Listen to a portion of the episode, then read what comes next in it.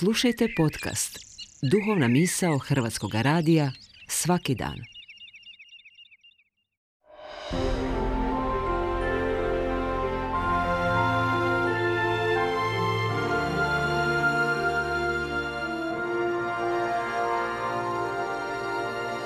Duhovna misao. Urednica je Blaženka Jančić.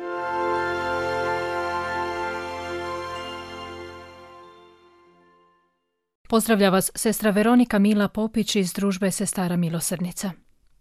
Gospodin reče Abramu, idi iz zemlje svoje, iz zavičaja i doma očinskog, u zemlju koju ću ti pokazati.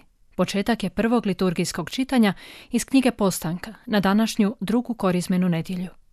Abram je pozvan i doista čuje ove riječi, a to znači preuzima odgovornost poslušnosti Bogu. Imao je tada 75 godina, ali ne bismo mogli reći da je poziv došao prekasno. Boži govor u intimi ljudskoga srca poziv je koji se čuje uvijek pravodobno, ne onako kako bismo mi planirali, sukladno onome što bi nam naložila biologija ili psihologija. Zrelost za primanje riječi, koja je dakle i poziv, teče onako kako gospodin hoće. Bog govori srcu osobe, a riječ čuje sam čovjek, onaj koji sam sebe ima, ne osamljen, već u sebi pronađen čovjek. A kad će se to dogoditi, to da ja spoznam tko sam u dimenziji Božjega stvaranja, to znamo Bog i ja. To je intima moja i Božja koju je uistinu bitno čuvati, njegovati i iz nje živjeti.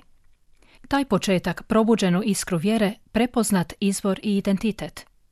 To je polazišna točka našeg hoda vjere, a bit će i plodonosna, baš kao što je gospodin rekao Abramu. Velik ću narod od tebe učiniti, blagoslovit ću te, ime ću ti uzveličati i sam ćeš biti blagoslov.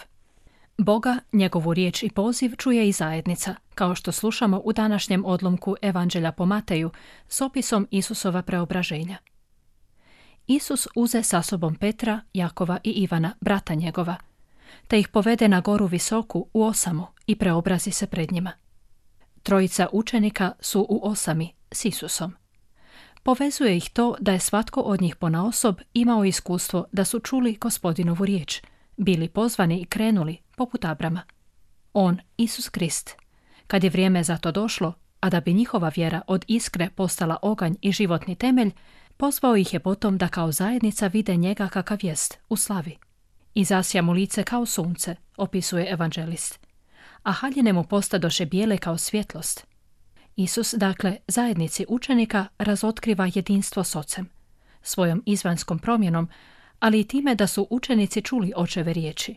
Svijetao ih oblak zasjeni, a glas iz oblaka govoraše Ovo je sin moj ljubljeni, u njemu mi sva milina, slušajte ga. Prije ovoga događaja Isus je prvi put učenicima navijestio svoju smrt i uskrsnuće i potom ih upozorio na uzak i trnovit put, koji znači odreći se sebe, uzeti svoj križ i izgubiti svoj život radi Isusa. Poslušnost Isusu, poslušnost je cjelini njegova puta i jedinstvo s očevom voljom. Važno je i to što Isus nakon preobraženja zahtjeva od učenika diskreciju, intimu jedne zajednice, da ne otkrivaju ovo viđenje dok on ne uskrsne od mrtvih. Dok riječi o njemu koje su čuli kao zajednica i prije i nakon preobraženja ne postanu njihovo zajedničko iskustvo – i zajednica mora sazreti. I riječ zajednice, svjedočanstvo mora sazreti. Tek iskustvom osobnim i zajedničkim i tek primanjem Isusova duha, njihov zajednički hod vjere bit će plodonosan. Oni će živjeti Isusov put i činiti njegova djela. I velik će narod od njih Isus učiniti. Kako od njih nekoć, tako i od nas danas.